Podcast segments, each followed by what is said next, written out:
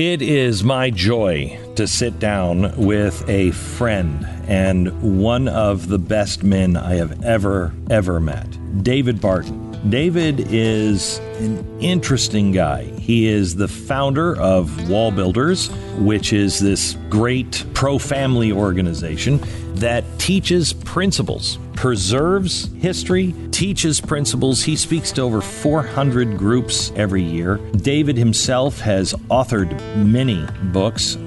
One of them, I remember when I was just starting to wake up in my 30s. One of them I read and I loved the book and then forgot about it. And one day I met David Barton and I'm like, hey, you're the guy that wrote one of my favorite books. He has been involved in Supreme Court cases. He is very involved in national politics, local politics. He is even a guy who has, under a you know a nom de plume, helped write some of the history books in many states to make sure that our standards in schools are right, and that is so faltering now. But David is on a mission to preserve our history and teach it. He is described as America's historian. Time magazine called him a hero to millions, um, including some very powerful politicians. Who, who has no idea what we're going to talk probably about. Probably more about America than anybody else. But David I've learned so much from you, David, and I also learned um, how to make a compelling argument from you. Um, I have learned what a good friend is. I've learned what a good Christian is. Um, and we, I don't even know how we first met, but it, I think you're probably like this. I, I can tell you part of that story. Okay. And by the way, uh, thank you for the kind words, but it's very much reciprocal as well. What I've learned from you and depth and maturity and vision and patience, a lot of stuff. Wow. Balance. Thank you. you you've been. It's been great. It's been iron sharpens iron. Bible verse. I think maybe we helped each other. Hopefully. yeah, I think we have. You were going to do something called the American Revival. And the American Revival arena events, Tampa, Phoenix, etc. And you were doing faith, hope, and charity. And you called me and said, "I've got the guy for for hope. I got the guy for charity." Um, and this past weekend, three or four people gave me the same book, Original Intent, and it had you on it. And I've seen something from you earlier, and I I have. I should have you autograph it. I have my f- probably first edition copy of Wow. of uh, of that book that you wrote in the '90s, right? Uh, I uh, I think it was ninety two. Yeah. I think it was ninety two. Uh, and I loved that book. And it, it, I didn't even know it was you until people started handing it, and then. I was like, "Oh, I know this book. I love this book." and that's when you said, "So why don't you do the faith thing?" And so we did those arena events, and, and so that was pretty early on. Yeah, And so that was the first time we really got connected. And I think the the Founders Fridays came after that, uh, as I recall. I think it was. yeah. we've did uh, Founding Fridays, Founders Fridays every Friday, and the network hated it. Fox hated. hated it.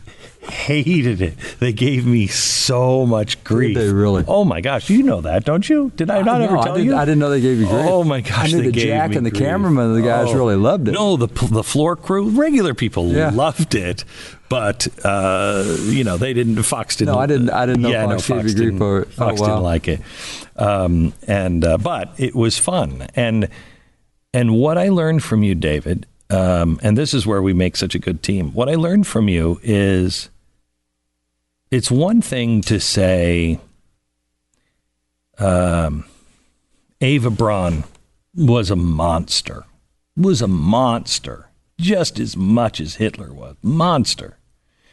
And another thing to say, Eva Braun was a monster. She she she even had her hats made by a Jewish woman uh, who ended up in Treblinka. She didn't care.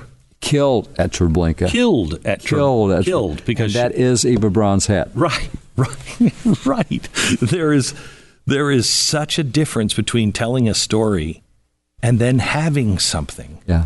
that is uh, that that verifies. It's not imagination anymore. Right. Now you've got something tangible in front of you. Right. And it shifts the whole argument. It's Right. not it's not what are your credentials, it's oh my gosh, that's Right. that's the real one.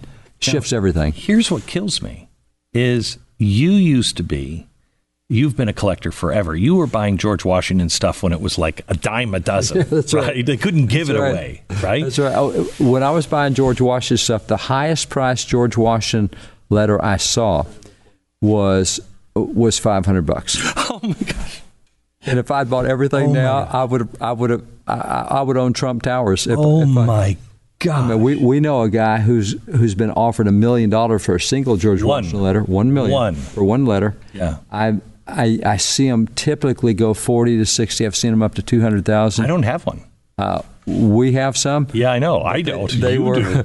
yeah. You've got the, the, the badge of merit stuff, and you've got yeah. Stony Point. So you got yeah. you got some some good Washington stuff. I guess. Yeah, I guess I do. I guess you, I do. You got I some Washington stuff. Yeah. Yeah. So, uh, but uh, again, you know, back when we were doing it, and it's interesting when when we started out we drove everywhere because I had three kids. We couldn't fly to five, couldn't afford to fly five people everywhere. So I drove all over the United States. So we retired three vans with 300,000 miles on each van. So nearly a million miles driving the country.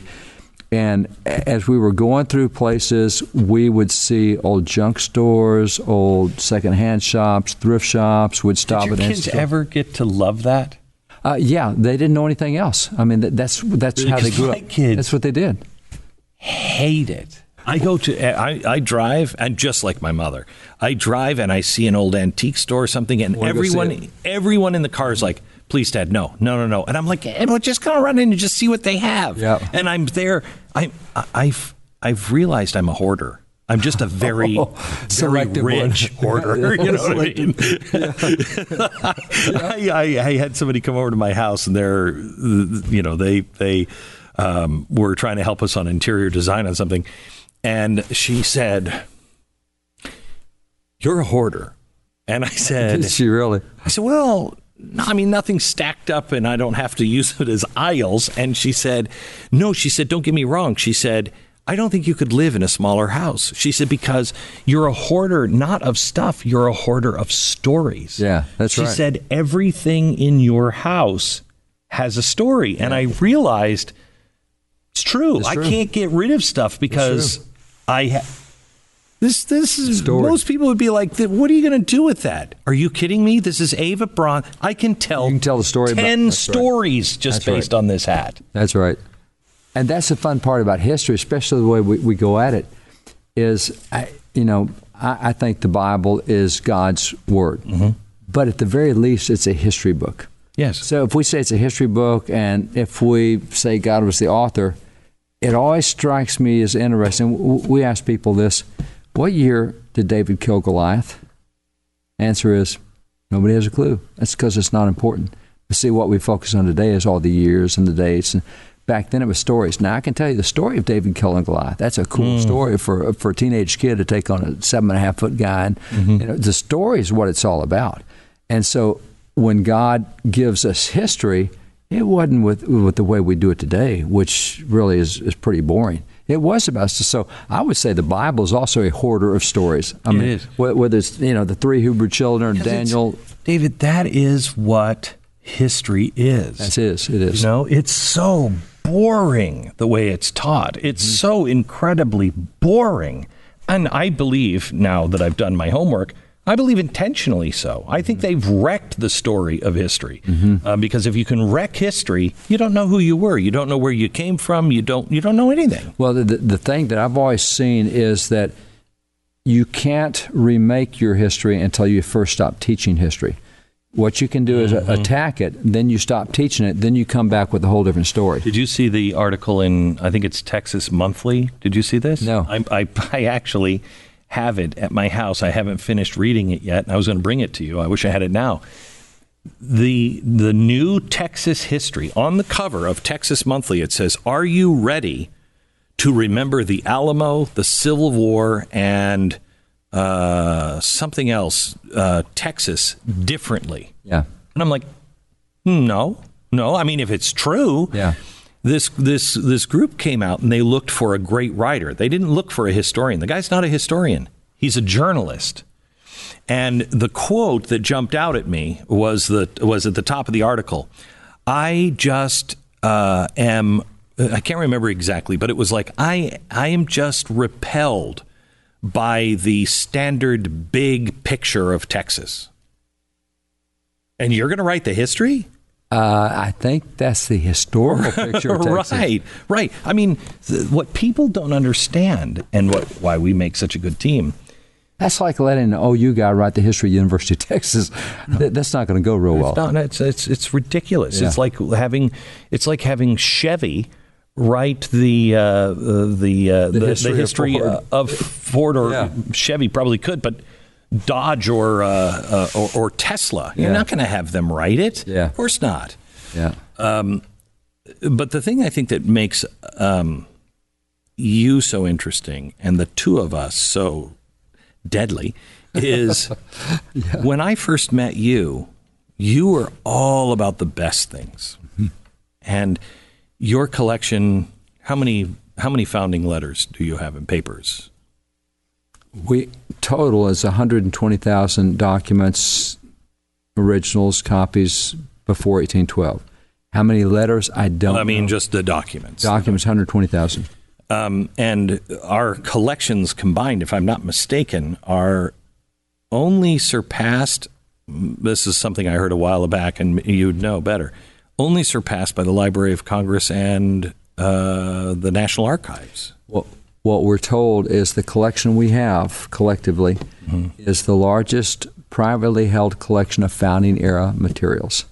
And so, if that's accurate, then that means the National Archives, Smithsonian, Library of Congress, they're bigger. Mm-hmm. But as far as But it's an private stuff, institution. it's an It's an institution. institution. Yeah. Um, you collect all those great, wonderful, game changing things. I've always collected the dark. Eva. Braun. Yeah. And Hitler's napkin, where they Yeah. tried to blow him up. Yeah, well, that's actually a positive one. Oh, it is. Right. I mean, I have, you know, The witch I- uh, trials and, and yeah, all the I stuff have you got. Yeah. all the witch trial stuff and everything else. Um, but it's it's a good combination because you tell the good, the bad, the ugly. You tell all of it, and and this is the problem with taking statues and monuments down. Is I can tell you as much from bad as I can from good, and I can give you just as many life lessons from the bad as I can from If the good. you erase William, uh, no, not William, uh, Nathan Bedford Forrest, Forrest, yeah, if you erase him, we don't have anything to learn from. Mm-hmm. He is an abomination of a man. yes. Um, and there were statues up. I mean, the first time There I are elementary schools named after named him. after him. Mm-hmm. Yeah, and um, if you don't, if you don't, if you just erase him, we we fail to learn from that. Mm-hmm.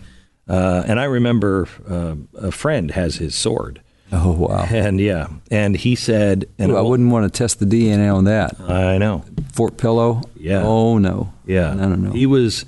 So, if anybody doesn't know who he is, he's the guy who, during the Civil War in Fort Pillow, look it up, massacre, horrible. After they surrendered. After they gave up. It wasn't just a massacre of soldiers, it was a massacre of surrenders. So it's like a massacre of POWs. Right, and it was mainly black that he killed. It was blacks. um, and um, and then he skinned many of them and and and took their skin and nailed them to sides of barns like pelts to say, "Mess with us, and this is what happens." Uh, after the war, he's the guy who was the founder of the Ku Klux Klan. He's horrible, horrible. You can't erase a guy like that. Let's talk about him Yes, because you got lessons you can learn from him and his thinking. What he, I, I'm intrigued with going to Israel. I mean, we got the cruise. We're going to be in Israel, and when we get there, we've got monuments to Absalom. We've got streets named after King Ahab. I mean, those are some of the worst guys ever, but they remember them because you can learn from the bad as well as the other. Uh, you know, as much as I disagree with many things going on in Germany, uh, you know, their economic system, their view of rights, and the, the European court, everything else, what they do well is they don't tolerate Nazism because they have kept alive museums to show what the Nazis did, what they what they believed. They got all these collections. They they have I- so you know, much, again, uh, I mean, I'll push back a bit. I don't like the fact that you can't read Mein Kampf. right? I read Mein Kampf when I was trying to do my own homework and figure out did the German people know, Yeah. You know, the- only 30%, did the German people know what he was going to do? Well, Mein Kampf sold more copies than the Bible. Uh, it was everywhere. Yeah. Every German had to read it, and it's very clear, Clear, what he especially was the last part, what he's yeah. going to do. Oh yeah. I mean, up to the up to the first part, most people would say no problem with this, but then he takes it all and turns it to a conclusion. Now, here's what we do, and you go, oh my gosh, Yeah. yeah, and, and reading that, yeah, But you can't. In Germany, I think it may have just been list, lifted, but Oh, you can't didn't read. realize that in oh, yeah, no. Oh. You cannot have a copy of, of Mein Kampf. Yeah, so you, know, Interesting. you forget about things like this, which fascinates me, David, that you just are these Mm-hmm. are these Mercury or these yours? They're things that I, I bought on the last trip to Poland and brought back and put in the Mercury One collection. I really despise the fact that you have the sewing machine yeah, that's the sewing machine that was made to use SS uniforms. If Jews Jewish slaves were using it to make it. SS uniforms, and it's crazy. And they didn't have health care problems because once you hit 65, they just killed you. Oh yeah. So, I, I- mean, you don't need to worry about You know? Do you you know much about Kurt Gerron? No, I don't. Oh my gosh, David, we got to find some stuff on Kurt Gerron. Kurt Gerron was a comedic actor um, in Germany. He was huge. He was, I mean, who's the biggest comedic actor? He was like a Tom Hanks kind of guy. Okay, um, and everybody loved him, but he was Jewish, and for a while he got away with it um, under the Nazis. Wow. Until they finally started rounding people up. And he was still kind of on the edge, but they started rounding people up at the studio and they said, All Jews get out. He was allowed to stay for a little while longer. Um, and then he realized they're, they're going to get me too. And Yeah. so he fled to the Netherlands. And um, he uh, was working in the Netherlands. And he was the first guy to make fun of Hitler in the cabarets. He had made fun of him Wow. for years and mocked him before he came to power. Hitler hated him. Wow. Um, and so the Germans, when they, you know, they overtook, you know, Holland and Amsterdam and everything else, uh, they went in to find him. They brought him in um, and brought him to just the outskirts of Auschwitz. I'm trying to remember the name of the town, but they had built this town, walled it off, and built this town to be idyllic. And it was just as Germany was starting to say, you know, what is happening with all the Jews? And Hitler was saying, that's all conspiracy theory that we're Yeah. killing. We, We've shipped them to a, a place of their own. They've got their own place. Yeah. And people were, it was starting to come undone a bit. And so uh, he told Kurt Gerron, they built this whole town, filled it with Jewish people. They said the Jewish people, when the trucks came and opened up, they started to see instruments that they had never seen before. And they thought, good God, what are they going to do to us? It was film equipment. And they said to Kurt, they said, um, these people and you, you're all going to be dead in three days unless you make this film. And so they made, he agreed to it, made this film. David, it was the most cruel thing ever. They dressed everybody up. They put all this food on the shelves. They made it this beautiful little town. They had the symphony. They had the, the greatest, all of the intellectuals. If you were famous or known, you went to this town. And, um, and so Kurt Gerron uh, filmed the whole thing. They had the Nazis just offside the camera. And uh, when they were showing how they were eating, you'll never see any of them put food in, their their mouth. mouth. Yeah. You'll see the spoon come up, and you were they, these people were starving. These you were beaten to death if you um, ate anything. So you had to film like you were happy and, and eating, and then put it down and not eat. He finishes the film. They edit the film, and uh, it's a masterpiece. You can watch it on on on YouTube. It's a masterpiece. They rounded everybody up, put them on trains. They were dead the next day. Uh, and Kurt Gerron was the last one, and he they say that he was last seen in the town square pleading for his life. But I did everything you said I I, I needed to do. You, you can't take me and my family, and They did. they did. And he was known, I can't remember the name of the song, but it's a well known song. And he was known for singing that song in his comedies. And as he was lined up in the shower, they forced him to sing that, Wow. um, that happy song while Yeah. he was doing that. While he's dying. Horrible. Wow. Horrible. Never heard of him. Yeah. No, you should look him up. He, we have to find some stuff for him. Yeah. He's he's he's a um, martyr. Yeah, and a, and and and and and just an interesting kind of what would you do in his situation Mm-hmm. kind of thing. So these are stamps for passports. One is Jewish. It's a official stamp out of the ghetto, the Warsaw Ghetto, and that's where they rounded up Jews to eventually kill them, ship them off, kill them. The other, I forget the name of the concentration camp. It was one of the, the death camps, and it was a really brutal death camp. And there's very little known. The the the, Ger- the Germans tried to destroy a lot of the death camps in oh, Leopold. Poland. You know, they burned Treblinka, they blew it up, and that came from one of the those death camps they tried to to destroy. So Poland lost Poland lost 20 percent of their population. well, and It's, it's the most more people were lost population percentage in Poland than I think any place else. been to Poland a lot of times, take congressional delegations there. Poland is such a cool country.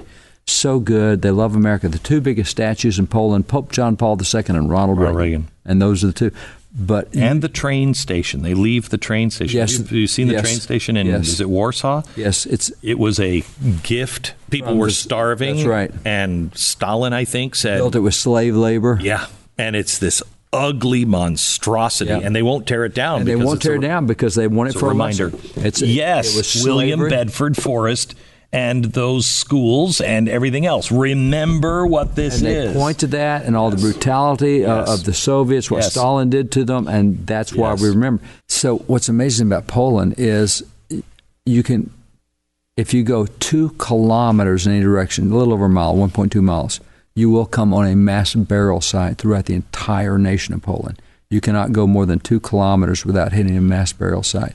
And so, if they put in a parking lot for Walmart, they have to stop because they will uncover three or four mass grave sites. It, it's just amazing to, to imagine living in a country where they lost that many, so I, much of their population. I went there. Did I go with you that time? No. No. No, Um, I went there and I, um, you know, I saw all of the the sites and and uh, when I was there, I was so angry at the people, the churches, basically.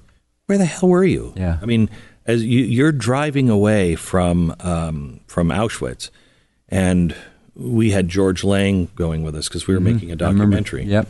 And Tanya and I will look at those pictures once in a while. Um, you know, just keep them on the computer, and once in a while be looking through pictures and stuff, and we'll see those. And without anything in the background, we know which ones were taking taken at Auschwitz Wow. because you see it in us. Yeah. It's just bone crushing to Yeah. be there. And I remember driving away thinking, where were you? Yeah. one point, you know, two miles away in any direction, and you've got a burial site. Where were you? Yeah. And the chief rabbi of Poland said uh, there were more. What did he say? Seven thousand righteous among the nations that saved um, uh, Jews. And I said, that is depressing. Yeah. And he looked at me and said, depressing. Do you know what those 7,000 people had to go through to save? And it, it really spun things around. But I, I, I just, until recently, I couldn't believe the cowardice of the mass population. Yeah. But you look at, have you ever read the book? Um, uh, oh gosh, what was it? Average Gentleman or something? I can't remember.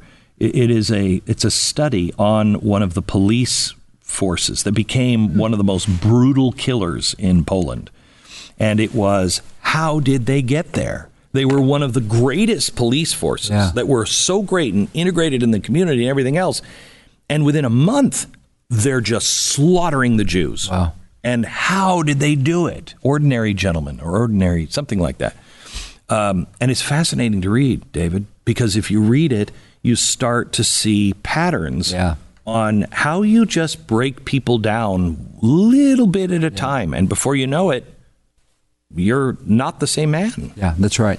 And it is little by little, and that's what happened to the German people. Because when Hitler comes in 33, by the time you get 45, you're 12 years, and you've had propaganda going. Plus, he not only killed six million Jews, he killed seven million Gentiles. Mm-hmm. So he killed both sides. I mean, he, I, uh, just anybody that, that opposed him. We are we've been working on this documentary that I just have no time to finish, but we are going to finish it, uh, and it is on uh, the myth of Christianity, being that Hitler was Christian. That was a Christian movement. Yeah. I had a, I had a Holocaust survivor tell me that once. Said it's you Christians Hitler was a Christian. Um, actually, he killed Christians, actually more Christians than he did Jews. But I, I get the deal. If you were you know, a Lutheran, a state established church, he's in Germany. Every German's a Lutheran or a Jew. Right. Got it. The German churches actually, within, I think it was the first 12 months of Hitler taking over, they were actually saying we should get rid of the Old Testament because it's Jewish. Ooh. I mean, they're they're wow. the, the, the core. That's why people like Bonhoeffer, who were so really remarkable. right, the ones who actually believed in Christ, mm-hmm. the ones who actually did it. Yep. They didn't say sing louder, play the organ louder, so we yep. can't hear the train going by. Yep. They they did something. They did so. Well, we, we've been. There are 200 righteous among the nation left today in Poland, and so we've been making trips over where we're getting um, for example, one of the cool ones, a 60 year old Jewish lady, uh, maybe 70 year old, and a 95 year old Christian guy, he saved her.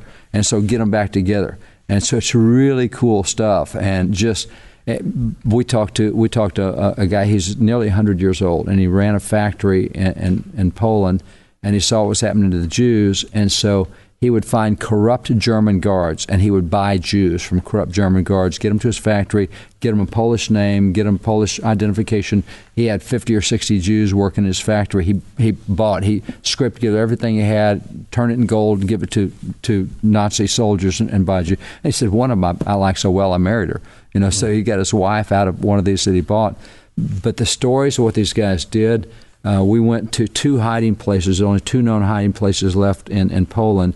And one was a farm. I mean, it is so far out of the sticks. Mm-hmm. And what happened was uh, there was a, a, family of, I don't know, eight or 10 in the family, and the youngest son had gone to town, and the Germans came and found a hiding place, nobody in it, but they saw the remnants of a Jewish book or Jewish science. So they took every every one of the family members out, shot them at the barn, killed them all, burned them, burned the barn down top. And the kid gets home and to find what was there, but the hiding place is still there, and the family mm-hmm. still has that hiding place that was under the barn.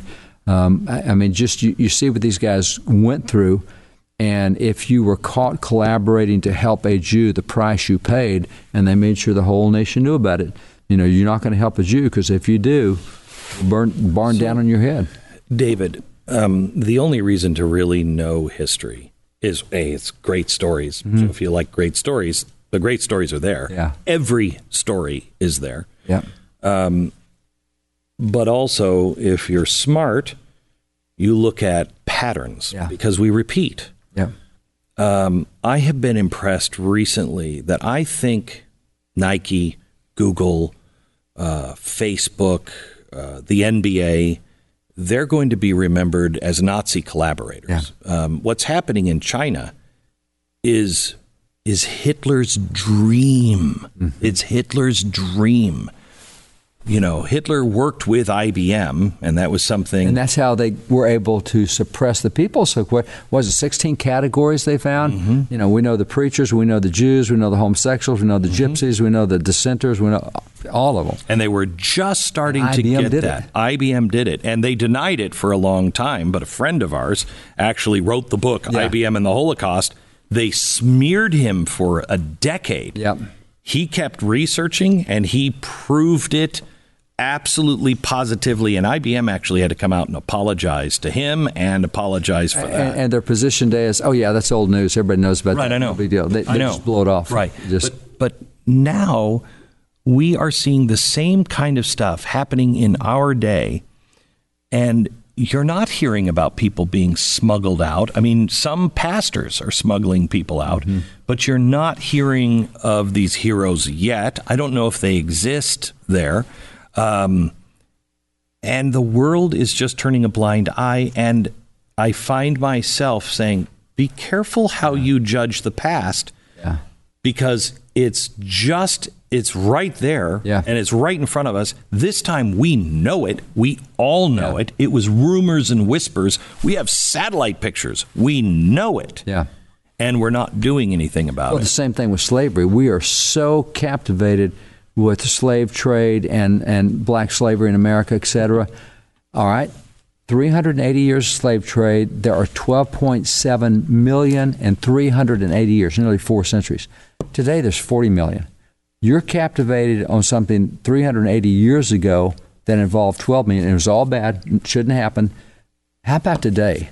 Wh- When when the next generation looks back and say, "You guys had 40 million slaves, did nothing about it," and they'll condemn this generation the same way you're condemning the past generation, and, and it, it it repeats itself. And, so the the, problem- people today are, are right in the middle of it. right and the problem today is um as two guys who have tried to wake people up on slavery, Slavery. Um, and these concentration camps and what's happening in the Middle East. Um, I completely understand the founders. I completely understand. Yeah. Um, they didn't surrender. They couldn't get anyone to pay attention to it.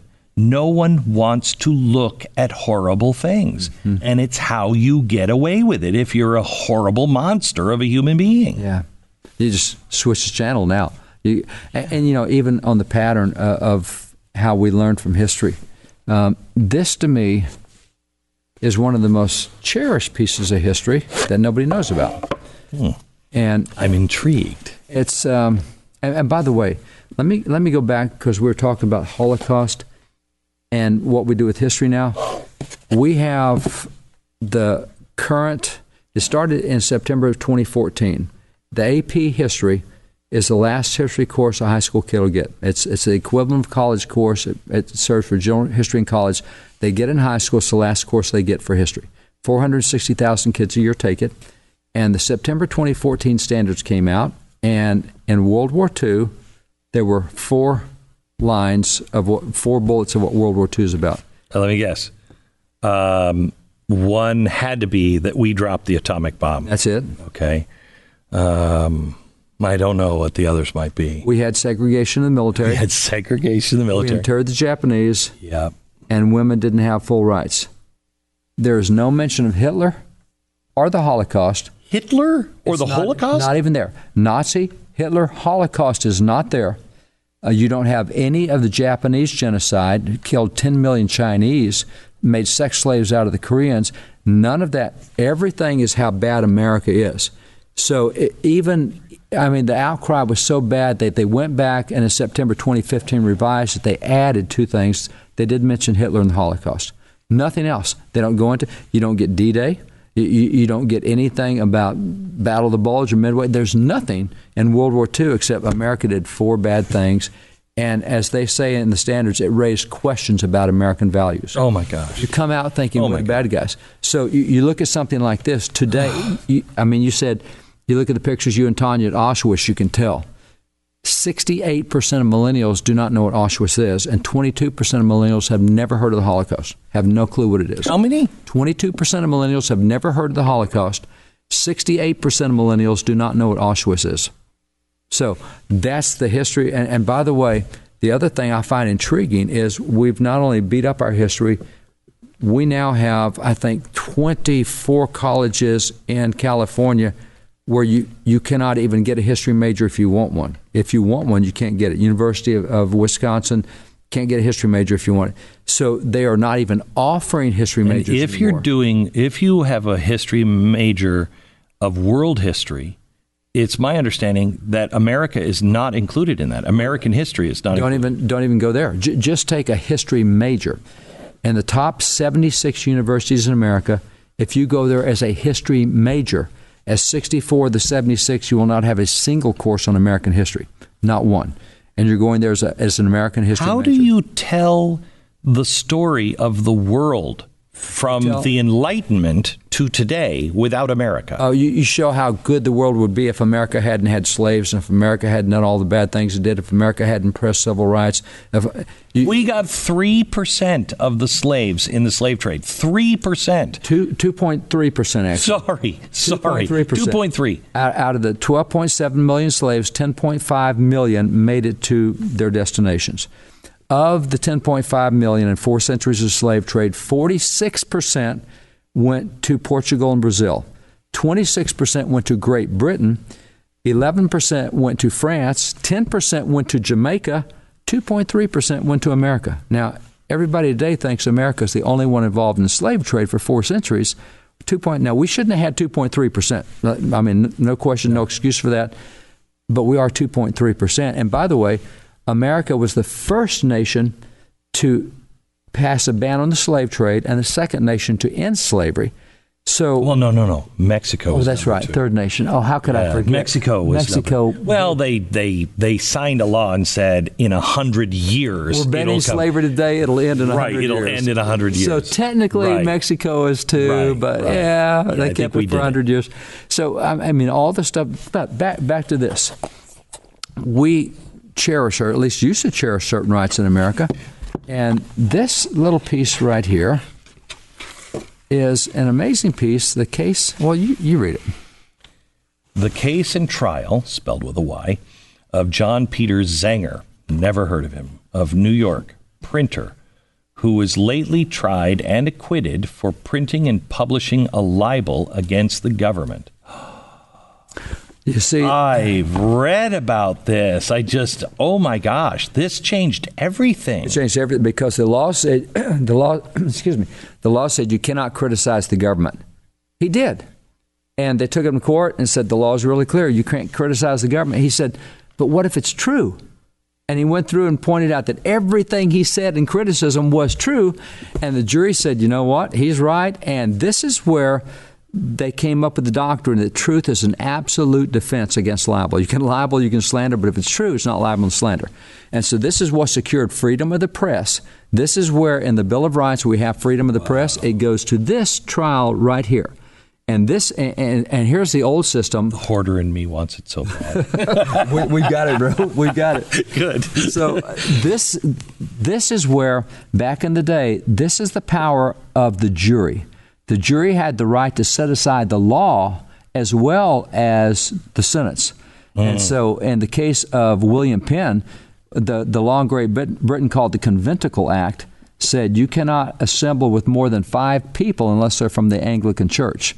They didn't want anybody else. And so he would get with Quakers, and they were Quakers.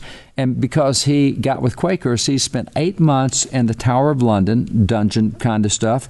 Eight William months, Penn? William Penn. Eight Pennsylvania. Months, Pennsylvania. Hmm. Eight months in the Tower of London. And when he got to trial, he argued for freedom of conscience in trial. And the jury said, You're exactly right. This guy should not be punished. And the judge was so mad at the jury that he threw them in jail.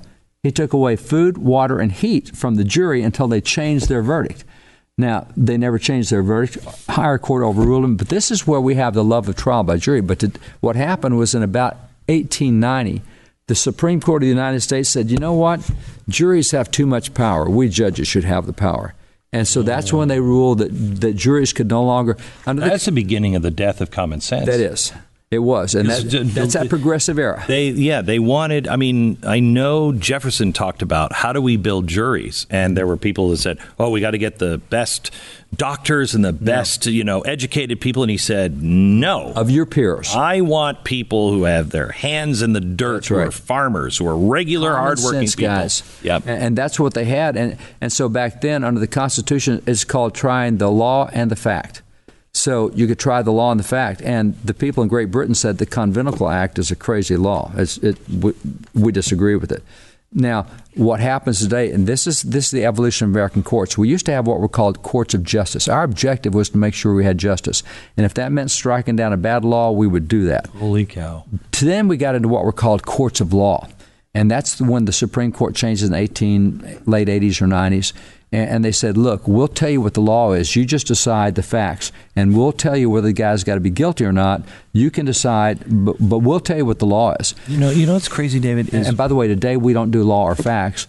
The courts are defined, the definition of court is a place to settle disputes. No, that's not what courts are for. They're to uphold the law and to give justice. I've talked to several Supreme Court, I'm uh, not Supreme Court, uh, federal judges, and they have said they are now seeing the craziest verdicts from judges. There is no underpinning anymore. They're like it, Constitution, law, nothing. They're well, going off of feelings now. I, I will tell you that uh, I am more excited right now about what is happening with judges than any time in my life. I've got more gray hair than you do because I got several years on you. And I am seeing things happening with the First Amendment that has never been available in my lifetime before. Okay, tell me about it because I'm going to wreck. I'm going to wreck it for you after good. you tell me about it. I, am going to tell me what. I'm going to pull out something because I got a list of cases I just want to hit. Um, let's go back to 1962, 63. That's when the, the Supreme Court said hey, religion, we're going to redefine all that. And so that's when they said no more voluntary prayer in schools, no more Bible. And then came graduations, then came Ten Commandments, then came nativity scenes, any religious, all gone. Mm-hmm. And all that hinges really on two cases. One's called the Lemon case, because in 62, 63, when they struck everything down, for the next 10 years, people said, well, we've been doing this for centuries. What? Well, that's got to go. And, and so they keep ruling against all these religious expressions that we had for so long and they said, let's just come up with a test on how you know whether it's constitutional or not. We're not use the Constitution to know, but we're not going to do that. So, in the case Lemon v. Kurtzman, 1973, after about 10 years of all these cases, they came up with, and here's their new test. They said in 1973, 1973, called the Lemon test, and it says a religious activity in public will be constitutional if the primary purpose of that religious activity is secular. Oh. Can you name a religious activity whose primary purpose is secular? No. Which well, I could say if they wanted to do a pageant of Hello Dolly. but they're all one church is doing it, sure. Uh, but but you can't win under that no. standard, Mm-mm. which which is why even the Ten Commandments came out because even though it says don't steal and don't kill and don't purge yourself, even though there's more than 50 depictions inside the U.S. Supreme Court of the Ten Commandments, yeah. even though it's there, they said, well, the primary purpose is not secular. So we gotten rid of this now? Oh, yeah. This is what happened three months ago. Three months ago, there was a decision came to the Supreme Court, Bladensburg, and here was the, here was the deal. The Fourth Circuit, uh, back in, in, in 1919, after World War I, 49 mamas in Prince George County, Maryland, lost their sons in World War One, mm-hmm. and they said we want to do a memorial to our sons. I remember this, and they erected what's called the Bladensburg Cross. It's been mm-hmm. there for hundred years. They erected it to honor their sons and others who died the, in the war. And the churches had to mow the lawn because like no government money could be spent no, on upkeep or that, something like no, that. that. was, was a different one. That's oh, not okay. Soledad. Okay. this was done, and it, it's done mm-hmm. by the city, and it was a mm-hmm. government cross. And so I think it's the Fourth Circuit out there. They said, look, we hate this, but you've got to tear the cross down because you can't say the primary purpose of that cross was secular. You could have did, done an orb. You could have done a pyramid. You could have, you did a cross, and there's no way to say the primary purpose is secular. That's a religious symbol. So, and the court said, we don't like this, but this is what the Supreme Court has told us, and we're stuck with doing it. And so the, this goes to the and, and, the problem with this is the Fourth Circuit's what's over Arlington Cemetery, and it's not the private crosses Arlington Cemetery get torn down; it's the memorial in Arlington Cemetery. Two crosses that are part of memorials, and so when it got to the Supreme Court, this was one that was really big because uh, is the Supreme Court see the way this had been dealt with before, like Mount Soledad Cross, uh, Korean War Cross, and in California the city just sold it to a private group and said, "You guys have it now. It's not a city cross anymore, mm-hmm. so you can keep the cross up." Mm-hmm. And so that went through, I think, 14 lawsuits before they got this idea of selling it to private groups. And so it gets to the U.S. Supreme Court, and the U.S. Supreme Court said, "You can keep the cross. You keep the Bladensburg cross. You leave it up. Do not take it down." And the city gets to keep it. Uh, the city, not in private hands. It's not in private hands. This is a government cross on government property And th- the statement the court made, this is really key. They said long-standing religiously expressive monuments, symbols, and practices requires a strong presumption of constitutionality. In other words, if you've been doing this for a while, we're going to say it's constitutional. We're going to presume it's constitutional. See, the position we have now is you have to presume it's unconstitutional unless you can prove it is constitutional. Mm. They've now said we're going to presume it's constitutional unless you can prove otherwise. And so the whole landscape has shifted. So what they did was, as a result of that, they came back and said, you know, we've got this. Uh, World War II cross in Pensacola, Florida, and the courts have said it has to come down. You're going to leave it up because it's been there for a long time. It's a World War II cross. You're going to leave it there. Then they had uh, uh another case. A case is now at the court cited in Florida. Said football prayer. We've been doing that for a century. How many how many years we had football teams?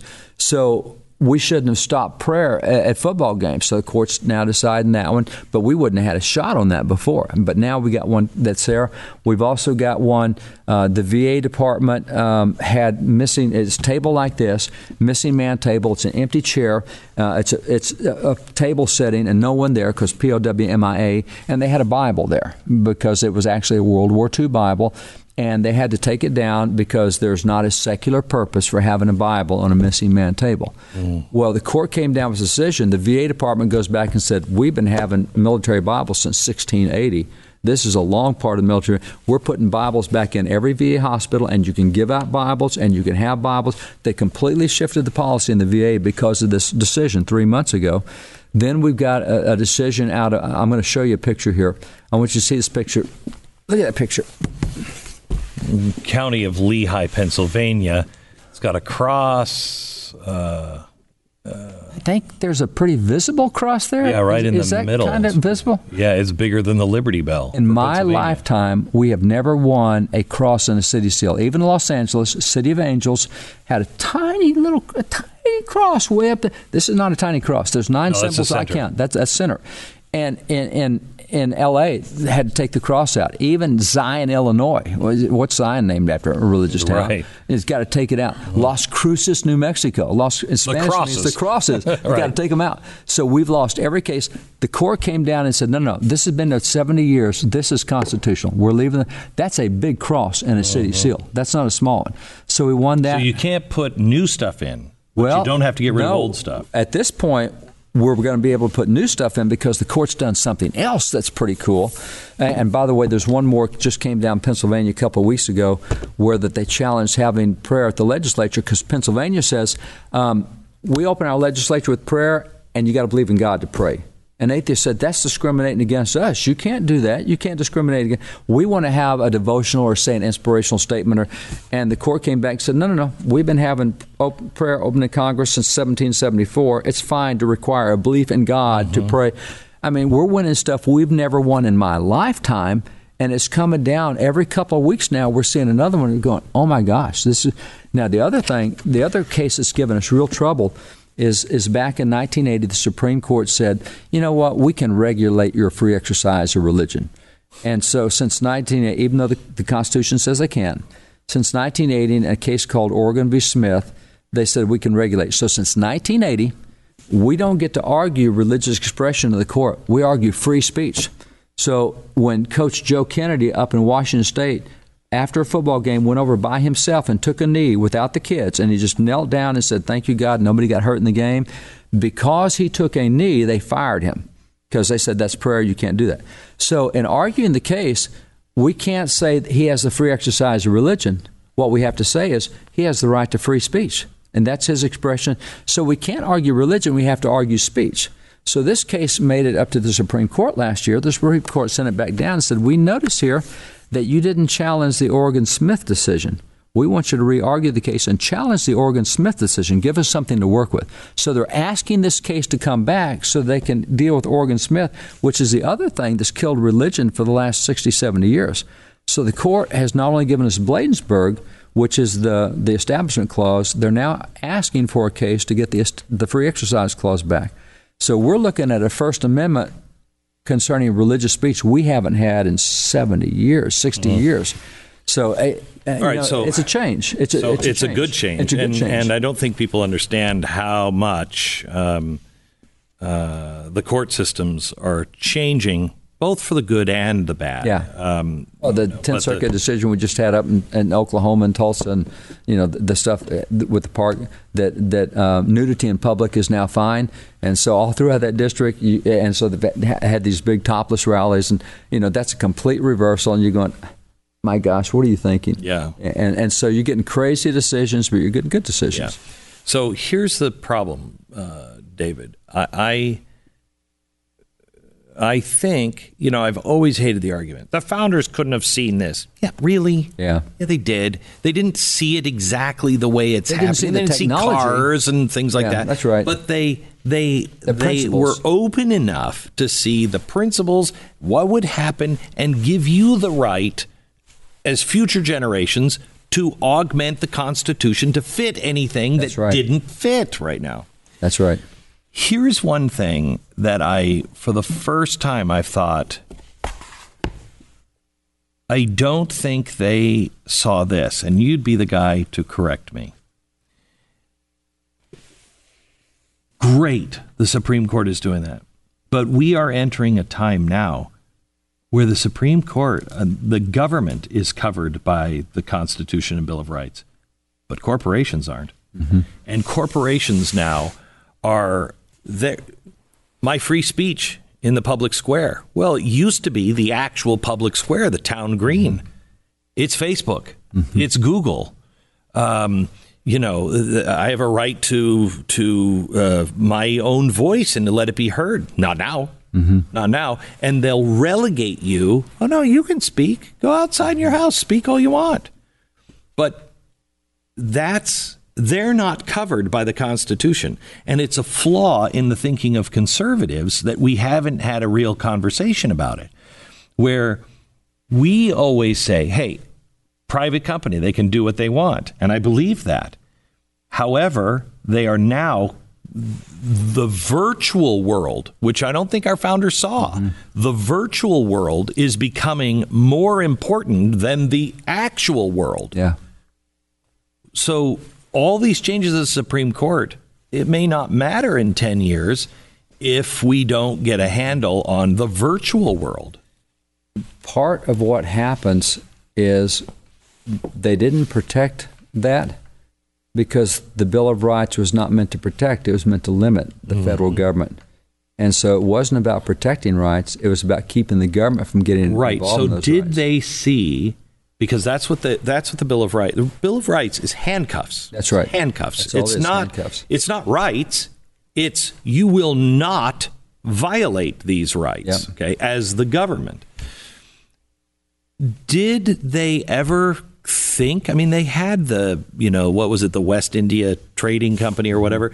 Um, they had monopolies in those days. They had monopolies. They had so monopolies did they ever? Th- did they ever talk about how do you how do you protect against a world run by corporations? Yeah, and they, they did it. It was a virtuous and informed, educated citizenry that got together and said, We're dumping all the tea in the harbor. You've got a monopoly on the tea, and we're not going to do that. And so many times it was the people got together and put the, their foot down. We're so accustomed to convenience today that we are willing to sell our, to use the old phrase, our, our, our birthright for a mess of pottage. Mm-hmm. And so we are not standing up. We're, we don't like what they're doing. And, you know, and so PragerU, they're, they're suing in federal and state court and trying to, it's, it's a mess. Uh, we've allowed monopolies to, to, to get in a place where they were not. Under the Constitution, you didn't have monopolies. I mean, that just wasn't an option. The founders, I don't think, saw um, a world controlled by um, corporations, corporations mm-hmm. that were bigger and more powerful than the government, and that were tyrannical. Correct. More tyrannical than the British government ever was. Oh yeah, yeah. What's happening right now? There's no rhyme or reason, and nobody can hold them responsible. See, well, well, yeah, you could have held them responsible because under the Bill of Rights, you could take them into all 50 courts. Now they're a national corporation. But if you get the feds out of this and get this back into the hands of the states, and Texas starts going after Google, and and they are, well, they are, mm-hmm. and, and, so what happens is if it, what what we're looking for and what we have seen and what Justice Breyer is complaining about is that the federal Supreme Court is starting to respect the Tenth Amendment and give jurisdictions back to the states. And it's going to be a whole lot easier to whip Google in state courts than it is in federal courts. Well, and it's and it's I I mean this is the thing that people don't understand. They really think that if you're a conservative or if you believe in the Constitution, you you want to use it for your own, Yeah. you know, thing. If you, I mean, there are some the conservatives that are like, oh, we'll get them. Um, but I will give you conservatives, constitutionalists will give protection on those rights, unlike That's right. anyone That's else, right. because it's the philosophy that you right. have that right, and I have no place to interfere with you. Mm-hmm. And we have, we have, we've lost that idea, and so it's we're we're not we're not fighting the right fight. No, we're, we're not, and we're not fighting at the right levels. One of the things, um, little commentary on what I think is, is one of the things that's, that's seriously wrong right now, is we, I don't care where you get your news, 24 7, 365 news will all be national now. You have to work really hard to get lo- local news. So we see everything from a more global perspective. Right. And as a result, um, I don't know if anyone. I don't know, and I, I've got friends everywhere. You do too. I don't know if anyone who can call the Supreme Court and say, "Are you guys just stupid? Well, change your vote." We can't get them to change the vote. I, I can't, you know, I, I can't get the Senate to, to get rid of the, the stupid Rule 22 filibuster rule. Let's get back to a majority like the founders wanted. I, I, can't, I can't call Pelosi and say, Equality Act, are you crazy? You're violating every constitutional principle.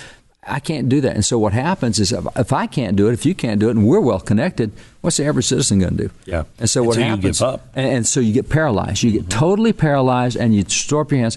What I love about the American Revolution is when you look at the first four battles in the Revolution. If you take the Battle of Lexington, the Battle of Concord, a couple hours later, a couple hours after that, the road to Boston, 19 mile battle, and then if you go to the fourth battle, Bunker Hill, Nobody called headquarters nationally and said, George, what do you want us to do? In Lexington, Reverend Jonas Clarke said, This is my town. I'll take care of it. And he got 70 guys from his church to go out and, and fight the 800 British. Two hours later in Concord, Reverend William Emerson had 300 guys out there, fought the British, and British said, This is bad. we got to get out of here. They turned and run the 19 miles to get back to Boston, and all along the way is between four and 5,000 Americans taking them on locally. It's Reverend Payson Phillips, Reverend Benjamin Boss. All these guys got the church out there because the church was the leader in that day. Mm-hmm. But nobody went to George and said it's a national battle. We actually won the revolution not by having national battles. We won all the local battles. George filled in where we needed him. It is. It's the same thing. People talk about first responders, and it drives me nuts. Yep. That that started in the '70s with Jimmy Carter. Yeah. talking about first responders. We are the first responders. We're that- We're the first responders. Yeah. When somebody breaks into your house, you are the first responder. Well, you know, James Wilson, um, who one of only six guys who signed the Declaration and the Constitution, George Washington puts him on the U.S. Supreme Court as an original justice. He writes, he starts the first law school in America. He teaches law in the law school while he's sitting on the Supreme Court. We've actually got his law books. And when it comes to the Second Amendment stuff, he says, if someone breaks into your home and something happens, you're the only one responsible. It's not the response time of police. It's your house. It's your castle. You're fact, supposed if to I'm not it. mistaken, if you had somebody break into your house and you didn't stop them, mm-hmm. the next house they robbed, you were You're- responsible. You're the guy, right? Because you didn't. And see, this is this is where we don't have the mentality. If I'm going to do everything I can do right now, we're looking for somebody else to do it. And um, if let me just use a Christian example. Us being Christian, let me let me take that example. We have missionaries all over the world because we think the Christian faith is terrific. You know, we we've got a fulfilled life and we have purpose and worth and, and filled destiny. So what we've been doing in the Christian church for 2,000 years is sending missionaries everywhere. And so now 32% of the world is Christian because we we put billions and hundreds of billions into doing that for 2,000 years. Here's a novel idea. What if every single individual Christian just said, you know, I'm going to share my faith with somebody else? Mm-hmm. 32% of the world, if we did that, one person, that's all we're doing, one person this year, I don't care about any, I'm going to do it one person. At the end of this year, we're 64% of the world Christian. At the end of two years, the whole world is Christian. That's just, if just individuals say, I can't do anybody else's, I'll do one. And if I do one, but see, that's what wins the American Revolution. Is I'm going to fight the battle in my community. I don't care what's happening in New York. I don't care what they're doing in California. And I have no interest in Alabama. I live right here in Jack County, Texas, and I'm going to win this battle. You know, I think what's happening with the EU right now and how it's that thing is just that's a mess. It's a mess. Um, Yep. And a lot of those young nations are really, really giving them fits in, in the right way. good. Good. Um, Yep. What's happening in the EU is if they would have done the American thing, not now, but originally, they would have gone to him and said, Italy, you're fantastic. You've got all this culture and everything else. You know how to run your country. That's right. You run your country. When it comes to trade, we're going to make sure that you and Germany can trade and it's easy to get Mm-hmm. along. But be yourself. Fly that flag. That's right. You know, That's you right. could fly. You could fly the EU flag because we're all together, but fly it underneath even, or fly it side by side. Mm-hmm. Fly your state flag and fly the United States Correct. flag. Correct. And that's where we were. People don't understand that where we went wrong, really seriously wrong, was in around 1880 when you started having this philosophy coming out of the German universities. Yeah. The people who trained the Nazis were the ones who gave us this kind of theory.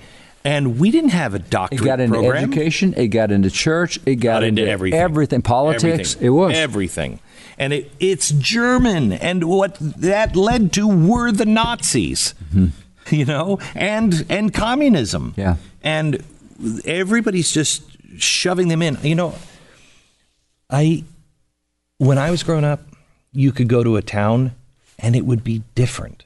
It would be different.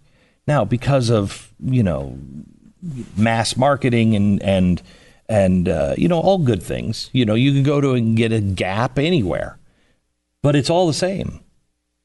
Traveling is not nearly as fun as it used to be because you'd see the people were different and they were okay with that. Yeah. And you could go, "Oh my gosh, you've never been here. You've got to go because the people are doing Yeah. this." And if it was a good idea, you'd take it back home and you'd do it in your state, you know? Right now, California is so freaking screwed up. So is New York. Mm-hmm. Texas is doing really well. I don't have any problems with California, Yeah. except California is requiring me to pay for their Yeah, that's right. You know, and right. they expect everyone else to live to their standard. If they want to do that to their state, go for it. Go for it. Yeah, the coerciveness that we have right now is the highest it's been in my lifetime. The, the intolerance is high, but it's not just intolerance. It's you're going to do what I want. You're, you're going to do what I say.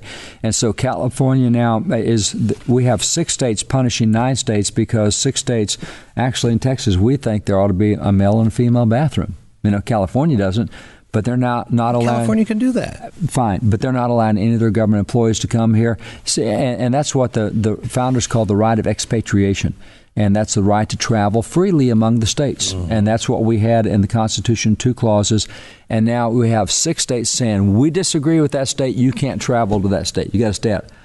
No, we got the right to travel freely among states. Now, I may not live in California. I may visit there and I like their beaches or I like whatever, but I'm going to live in Texas or wherever I choose to live And I'll live by their rules while I'm visiting. while I'm there. That, that you know, That's fine. They've got And crazy gun if- laws.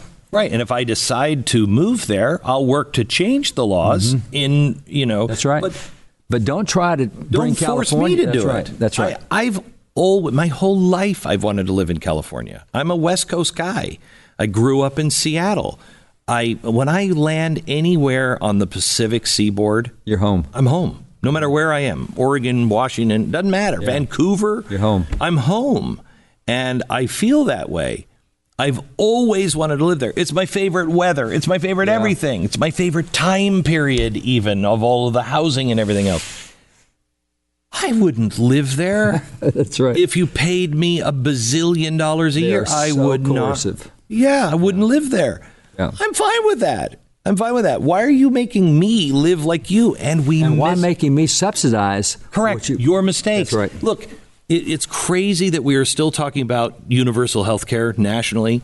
Vermont, and it's no coincidence that the press didn't cover this.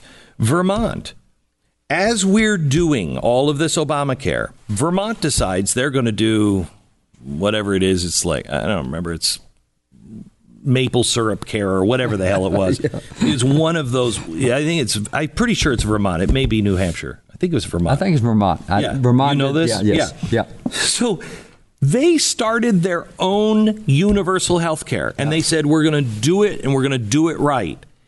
It went bankrupt. Bankrupt. They couldn't quickly do it. It didn't last. David, is there any doubt in your mind? You're a lifelong Texas, born and bred in Texas. Is there any doubt in your mind if Vermont had a way to come up and pay for everybody's health care and it was great and it was working? Is there any doubt in your mind that Texans wouldn't say, you know what, let's look at that? Oh no! If they if they came up with it and it worked, and it worked, everybody would right. Would, we would voluntarily adopt what works. Correct. We're, we're selfish enough to say I want I want what's good for me. Right. The only reason why this isn't tried state by state is because every time it does, it doesn't tried, work. It fails, and states can't do one thing that the federal government can do: print money. Well, you know, it, it's an interesting argument. It, it's it's not logical but with the LTP program that we have in the summer for youth leadership, explain that for anybody. Um, Mercury One joins with with you, Glenn, who help bring let kids know about it. But we'll bring in kids in the summer for two weeks, and they get to handle all these documents. They learn the origins of all of our rights and how to protect them, etc. Mm-hmm but they get uh, apologetics on, on history, on American exceptionalism, on Explain economics. apologetics because most people don't even know what apologetics apologetics are. means know why you believe what you believe and be able to defend it. Mm-hmm. It's that simple. Most people know what they believe, they can't defend it, and they don't know why they believe it. Roger Ailes, I did, um, I did an interview with Roger Ailes at Fox, and he invited me out to dinner twice, and we just talked and. Um, he was charming and fine and it was great. And then he wanted to talk to me about working there. And so he said, uh, come have dinner. And I was like, okay, that's great because they've been fun. We talk about George Washington and all kinds of stuff. And uh, I sat down with him and he said, um, no chit chat. First thing he said to me so was, no warmth at all. No, no warmth. Wow. And he said, what are your thoughts on the 1972 treaty with China? And I went, That's your opening conversation. Yeah, that was first question. It didn't even say, I think he may have said hello. Um, and he said, he asked me that. And I said, I, I don't know anything about the 1972 treaty. I, I, I haven't spent any time on that. And he went, hmm. And he didn't talk to me for like five, six minutes. Not a wow. word. Didn't look at, at dinner me. with him. Just cutting his steak and just nothing. And I'm like, okay. And then he said, so Eisenhower, tell me, tell me the five best things about the Eisenhower administration. and I sat there and I thought to myself, I'm dead. I'm doomed. And I said, you know, Roger, um, I have two ways to play this. I could either bluff, but I think you're smart enough to know that I'm bluffing or I could just come clean and say, I don't know that one either. And if I do that, I think I'm probably not going to get any job, but I'm going to go with that one. he didn't talk to me for another five minutes. Oh, wow. He threw me up against the wall for two and a half hours. He said, What's your problem with the Catholic Church? And I said, What? He said, You left the Catholic Church to join your, your religion. Why, why would you do that? What was wrong with the Catholic Church? He threw me up against the wall over and over and over and over again. And I had to think on my feet and I had to be honest. He ended the conversation. I thought, I mean, I think I lost 10 pounds for just in sweat. And, uh, and my head was spinning as we got up from dinner. And he said to me, uh, I thought there's, you know, this was just a nightmare. And there's no way we're ever going to see each other again. And he put his coat on and he looks at me. And for the first time, he smiles. And he puts his hand out and he said, It's really rare that you get to have uh, an evening of conversation with somebody who knows what they know knows what they don't know and can defend themselves. Mm-hmm. That's apologetics. That's apologetics. That's I, exactly. He wanted to know A, are you going to crack under pressure? Are you going to lie under pressure? Yeah. Um, are you going to be arrogant and think that you're the smartest man in the room? But more importantly, why do you believe the things yeah. you believe? Yeah. That's game changing in, in in a human's life. That's game changing. It's game changing, and that's where so many young people get attacked by professors who are very good. Mm-hmm. And, and, one of the greatest forms is mockery. I can't believe you actually believe. And they don't know why they believe it, and they've been made fun of for whatever they believe, and so they'll abandon it very quickly. And a, as a result, they can't defend what they believe. They've been kind of coerced into it. Uh, I was doing a little article the other day. I, I, don't mean to be logical here, but let me be logical for a minute. The, the thing that happened a week or so ago where they had the 3,600 strikes of young people because of climate change mm-hmm. and all the signs of, mm-hmm. well, you're enjoying your life, I, mm-hmm. we'll be mm-hmm. dead. You know, and, and so all this fear that, that's, that's out there. And so I started looking. Uh, do you know how many? I don't, I, I'm asking, do you know how many hurricanes we have a year? No. I don't know. I, 15, 20? I'm typhoons on one hemisphere? Yeah, I have no idea. I, I, I don't know, maybe 10. Mm-hmm. Um, and, and, then if you throw in tornadoes, mm-hmm. you know, we have about 200 a year in the United States. I don't know where it is elsewhere. And then w- when you when you throw in uh, volcanoes, mm-hmm. I guess maybe 10 or 12 Gulf. Yeah, I, I don't know. According to NASA, one hurricane is the equivalent of 10,000 nuclear weapons. One hurricane one volcano is 10,000 atomic weapons. And I started looking, I said, so every year we've got like 2 million atomic or nuclear weapons going off, and the planet still seems to be pretty good shape. So, what is it we think we're going to do to damage the planet? I mean, if nature itself has that much destructive planet and we can't even tell the difference, what are you kids worried about? I'm not quite sure I understand this. And, well, it's the carbon dioxide. Yeah, but the carbon dioxide that comes out of one erupting volcano is more than you'll produce in a generation. Mm-hmm. And, and it's like we're not even logical but they have been so scared into certain things and, and you know shamed and, and mocked that's right. into it. And, and Look, there's a thing about people. Nobody wants to be a pariah. Mm-hmm. Nobody wants to be a pariah. You know, are you born gay? Well, I think some people are. I think some people, you know, choose whatever. But nobody except a sadist goes, you know, I want to be an outcast. Yeah. I want to be right. mocked and ridiculed by everybody. You all, everyone wants yeah. to be a part of the cool kid table. Yeah, they do. Right. And so when the cool kids are mocking you, you grew up and see, that's where if you can get if you can get young people to get their feet down, know why they believe it, know what the benefits are. Of, you've seen both sides. You've examined all the evidence. It's like a jury, and that's what we kind of do with the leadership training program. Is we, we kind of have them be a jury, we'll give you both sides, look at it. Where well, does first, the you, First, the first thing that happens is the leadership training program, which again Mercury One does. WallBuilders is a partner in that, and um, we bring these 40 kids in for two weeks, uh, and we do it three times during the summer. Um, and they come in, and some of them are very clear on what they believe and what they don't yeah. believe. Um, but the first thing you do is you just ask them questions. We just deconstruct them. What do you believe? We don't care what they believe, what what side they're on. We just make them. I believe in I believe in Jesus. Really? Why? Yeah. You know, even things that we believe in they'll come in and say, well, because you, you have to tear them down. You, you have, have to, to get to a place to where they go, well, I don't, I don't know. I never thought about it. Good. That's the beginning. Well, the thing that comes out with socialism, because the stats we've seen, uh, we see stats that, that right now up to 75% of college students support socialism. It's 69% of millennials support socialism, and 41% of the entire nation supports socialism. That's crazy. So, which means you know, a typical kid coming in, three out of four are going to believe socialism, and so we'll just ask them, why do you think that's a good deal, et cetera. And, and then we'll ask them, oh, okay, the world's been around 5,500 years recorded history, several thousand nations history of the world. Can you name a single nation. Can can you name any nation where socialism has produced prosperity and freedom? Yeah.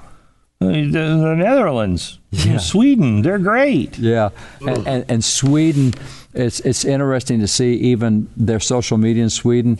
Quit saying we're socialist. We're not so. You know, The prime minister flew over here to give a press conference to say, "Stop saying not- this. We're that's right, not. we're not." They are actually more free in business than we are right now." That's right. And, and so when we eventually get the kids down to it, we say, why have they all failed? And they say, well, they've never done it right. And we say, what would you do different that would make it work? And they can never give an answer to that. They can. They never provide an answer. And, and so we've gotten into this thing of of we just respond to what's out there. You know, it, we were talking about Google and everything. We don't even know why we believe what we believe on, on that, or how we we haven't thought through. How would I do? How how could I get Google? What could we do that would get them to respond differently? What we don't even think about that. We look for somebody else to solve the problem, and until we become self-sufficient individuals who are confident with what we know, and, and you know, you were talking about uh, founding fathers, things that they didn't foresee, and I firmly believe that. I was asked to go to Ukraine to help them do a constitution. So in Ukraine, they they became an independent nation from Russia. I think in '92, mm-hmm. they didn't have experience of freedom. They mm-hmm. threw together the constitution. It's not great. They got a lot of corruption. So spent time in their law schools and in their government schools, etc. What does an American tell a Ukrainian about how to do a constitution? Uh, copy the American Constitution? That doesn't help them. And so what I what I did, and what I think is so significant, what I think the founding fathers did so well, I went over there. I, I bought some really old books, 1400s, 1500s, 1600 books. I bought um, Grotius books by Hugo Grotius and Samuel Pufendorf. Um, I took uh, books by um, I took books by Blackstone and, and Montesquieu and Locke, and so I took these five over. And then I, I had a bunch of science books. So Robert Boyle and Isaac Newton got his science books. Um, you got Kepler. You, you got all these guys. And so I said, you know, these guys, Boyle lived 500 years ago. I mean, if he's 500 years ago, he gave us Boyle's laws of gases. It's because of Boyle's laws of gases that I scuba dive. Now, I guarantee you, 500 years ago, he did not think anyone would ever be underwater breathing. Never crossed his mind. Doesn't matter. We took the principles he gave us and we used different technology with the principles. The principles are sound. Newton gave us the laws of gravity and the laws of motion. I'm a pilot. Only reason I can fly a plane is because I understand the second law of motion, Bernoulli's principle. Now, Newton never thought anybody would be in a plane flying above the earth. Never. Doesn't matter. We take his principles. And, and that's what I think we miss so often is we don't understand the principles that undergird what we do because we can add technology all day long and it does not change the principle. No. That principle will not change. And what the founding fathers gave us with a set of principles that have lasted, the average Constitution lasts 17 years in the history of the world. We're now 232 years. Those principles work. And so all this all this pressure that they're outdated and, and we, we now have Justice Breyer who wrote a book saying we got to get away from the Constitution. Jeez. We have Ginsburg who looks to the South African Constitution, That's right. which is already folded. Uh, already folded. she, she I, I, I guess she likes mentoring, but she spends her three months traveling young nations and helping their judiciary. Consistently says, do not use the American Constitution. Terrible. Use Nigeria, use South Africa, use whatever. We've got Judge Richard Posner, who just came out with a book says judges need to stop following the Constitution. It's old. It's outdated. It's like saying the laws of gravity are outdated. It's like it's saying the the Kepler's All men are created equal and endowed by a creator with certain Doesn't go out of inalienable rights. It never goes out of date. Never it's the greatest mission statement ever. And so getting getting kids to understand that, which is you know what what we see with the leadership training program is transformational stuff, because I kind of look at them like the founding fathers. They actually use their brain. They think. They now know how to reason through. They can defend their beliefs, and they're willing to change their beliefs mm-hmm. if they get evidence for it. Mm-hmm. W- We teach them to go after truth. Wherever truth leads you, that's where you want to be. And sometimes it's very uncomfortable. Very uncomfortable, and sometimes it's not what your tribe is saying. Mm-hmm. Sometimes you have to be with the other tribe because that's where truth is. Yeah. And so the ability to follow truth rather than belong to a tribe, that's a big deal in today's culture because the tribalism is is massive. Right, because we've lost the most important tribe, and that is the the tribe that believes all men are created equal and endowed by the creator with certain rights. Because we no longer believe that, mm-hmm. we have to break up into little tribes. Yeah. And it, it doesn't work. We were having dinner last night with a university president, president, mm-hmm. and cool um, guy. Yeah, really nice guy. And um, he said, "I am starting to tell people now, when parents ask me, I'm now starting to say, don't send your kids to college." I was floored by that. Yeah. It's a university president. And he said they're so a the, very successful one, by the way. Yeah, and he said they are so off track. Our our the, he said Hillsdale and uh, University of the Ozarks, right? And that the name? College of the Ozarks. He said, other than that, he said everything's off tracks. Just he's, it just they are they are indoctrination camps. And I said, I keep telling my wife this. I, why would I? We've spent 18 years trying to mold these That's kids right. and to teach them how to think, not what to think, how to think. Mm-hmm. I'm going to just, I'm going to pay somebody to, dis- to destroy them? that? Yeah. Yeah. And pay a high price to destroy it. And by the way, there was a University of Connecticut study that came out. E- even if, I, I mean, I, I'm with you, destroy faith and worldview and philosophy, terrible. But the University of Connecticut came out with a study that proved what they called negative learning. They actually followed kids through four years of college at what are considered elite universities, and they found that testing the kids going out as seniors, they actually knew less academically than when they came in as freshmen. They actually lost knowledge in that period of time.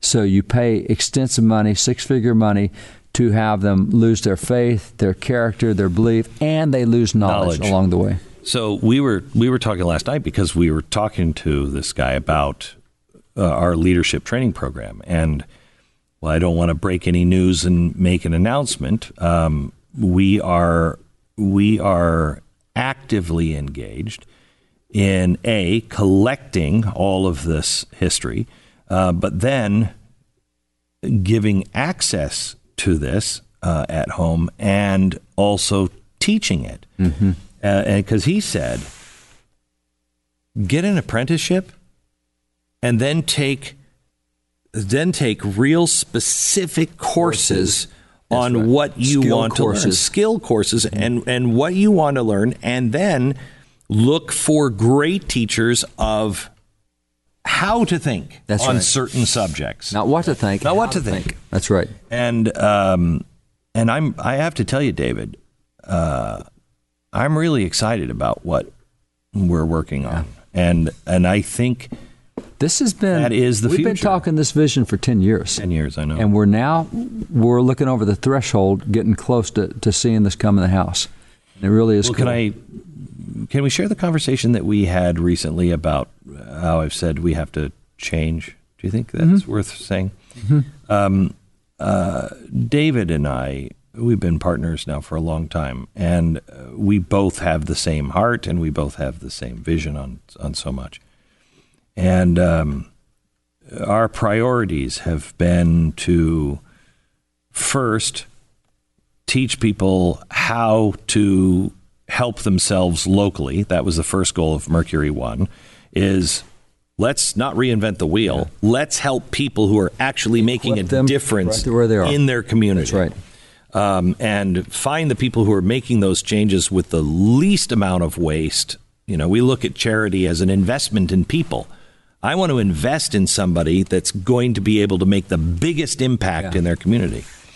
Um, so that was the first one. The second, uh, the second goal was to to gather the history. Yeah. something that came, you know, 10, 11 years ago, and I, I think I first told you before anybody else I keep feeling and hearing clay pots. Yeah. And I think that means one of two things, and I think it actually means both.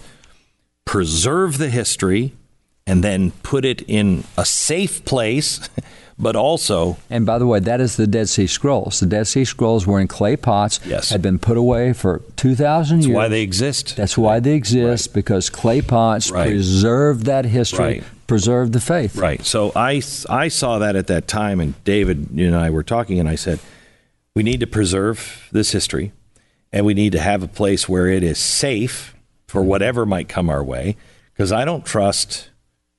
you know, if the government goes rogue Mm-hmm. and they have all of the documents and everything else, you know, you're, you're not going to see it. Yeah. Um, so do that, but also look at our children as clay pots and plant it deep, Deep in them. inside of them. And um, and so we we have been focused on the first part of clay pots, and we have dabbled strongly, I think, in planting it in. We've been testing children. it for We've a few been- years, and it's working really well. and testing it. And um, uh, and I think because of the time we live in, David and I just had a conversation just recently about how I don't want to build a building. I don't want I it. We're losing too much time. Uh, we've got to teach children, Yeah.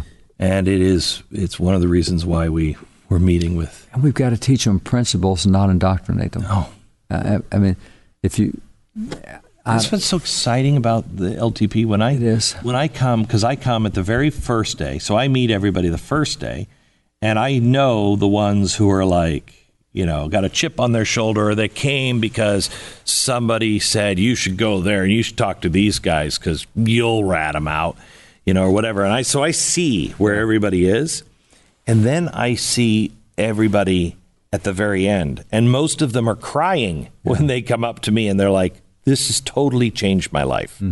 Um, and it's exciting. it is exciting. It's exciting. And, and, and I, I don't know how to say this well, but every session we've had at least one kid who's gone back and changed their professor yeah. by asking their professor the questions they were asked, and the professor can't answer the questions, and uh, good for the professor, were willing enough to look for truth that they actually changed. Yeah.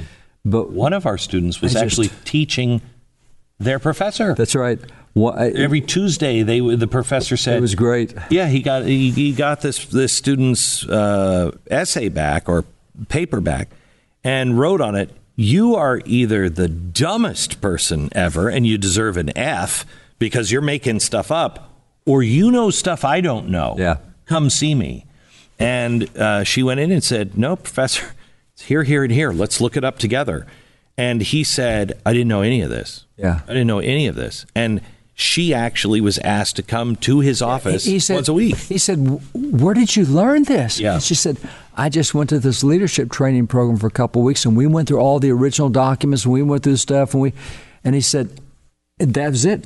Let's come in once a week. I want you to show me the stuff that you learned." And she took her notes from the summer and just started taking him through all those things. So let's let's end this here. We need a couple of things, um, and didn't really talk about doing this, but I think this is a good place to do it. We need a couple of things.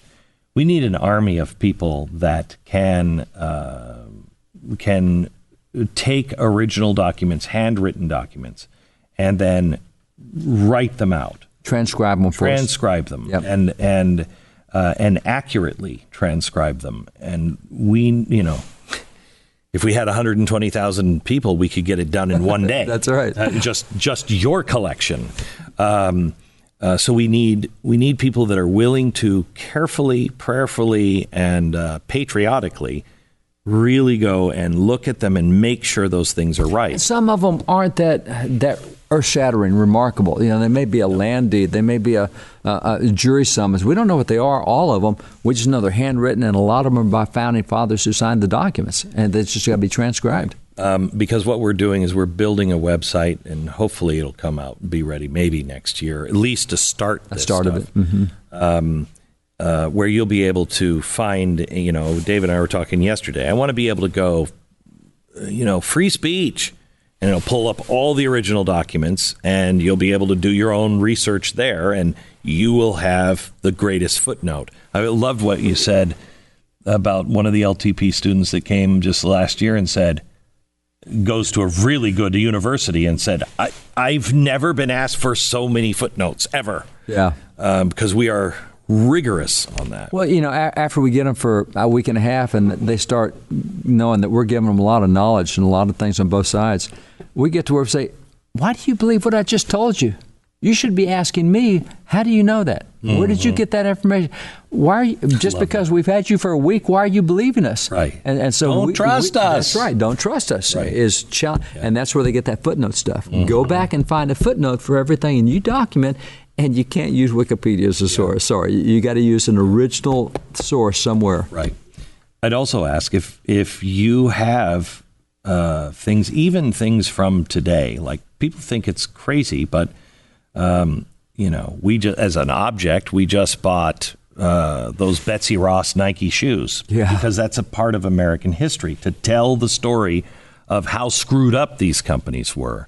I'm trying to get a pair of Vans now because they had Vans had the sneaker made for the Hong Kong uh, um, protests. Oh wow! And Vans pulled them off because it oh, offended wow. China. Um, but we need wow. we need you to collect even things today yeah. um, that will be historic, and just let us know if you have things that you would like to be preserved. We can preserve those things. If you just don't know what to do with them, we can also, if you have something of real value, we may end up purchasing it, or we can put you in touch with people who. Uh, you know, do that for a living. Or if you want to contribute it, we'll take that. Yeah, too. we'd love to have you contribute. Uh, the other thing is we want to make an offer, and that is send your kids to our leadership program. Right now, it is only happening in the summer, but uh, we'd like a very long waiting list. Um, and so you just go to mercury1.org. I think it's under leadership training. Leadership is. And you can sign up. Uh, we are hopefully going to be opening this up for more age, age groups and families um, in the future. Uh, but right now, we're taking anyone 18 to 25. 25. Um, and sometimes a little lower than that if you're going to college at 17 instead of 18. Mm-hmm. Fine. Uh, but we um, we're designing courses right now. We've been working on the 18 to 25 year olds. We'll be designing things for younger and for older and for family. And we would love for you to uh, uh, have your children sign up for for this, or if it happens to be you and you're 18 to 25, we'd love to see you. You will get an experience for two weeks uh, that nobody gets. Nobody gets. For instance, you'll get to. Now this is a gentleman's magazine. That's right. When I was growing up, a gentleman's Gentleman. magazine did not look like not this. Like that. And it had pictures in it. This doesn't. No pictures. No pictures. And your gentleman's magazine did, did not have poetry in it. Yes. This is May 1773. Why is this important, David? Because a little black girl named Phillis Wheatley has a poem in that and the story of Phillis is such a cool story. How she got to America and you know as a slave, and, and the Wheatley family that bought her and raised her as a daughter, and and so she's the first black published poetess in America. And there you go, Isn't right there. she our first? Uh, what do you call those? Po- poet laureate? Wasn't she? No, no, that, she wasn't. That wasn't going at the time. Okay. Um, uh, but she became good friends with Benjamin Franklin she wrote a poem about Benjamin Franklin. She wrote a poem about George Whitefield. She she wrote a poem about the Stamp Act, the repeal of the Stamp Act. She wrote poems about Washington. Washington actually had her come to Cambridge and read poetry to the troops, kind of like a USO, you know, mm. like bringing Bob Hope in. And and so I mean, she's just a remarkable, remarkable lady. And uh, uh, she was someone that Benjamin Franklin, who was really a strong abolitionist. I mean, really paid for it uh, dearly in the end. Uh, brought her around uh, to to like stage shows, if you will, mm-hmm. and uh, had her read poetry just to convince those stupid people yeah. that no, uh, you know what, blacks are just like you. She's uh, black, and she's a lot smarter than a lot of you. A lot smarter than you. That's right. A lot smarter than you, hmm. David. Thank you. Thanks, bro. All right, you bet.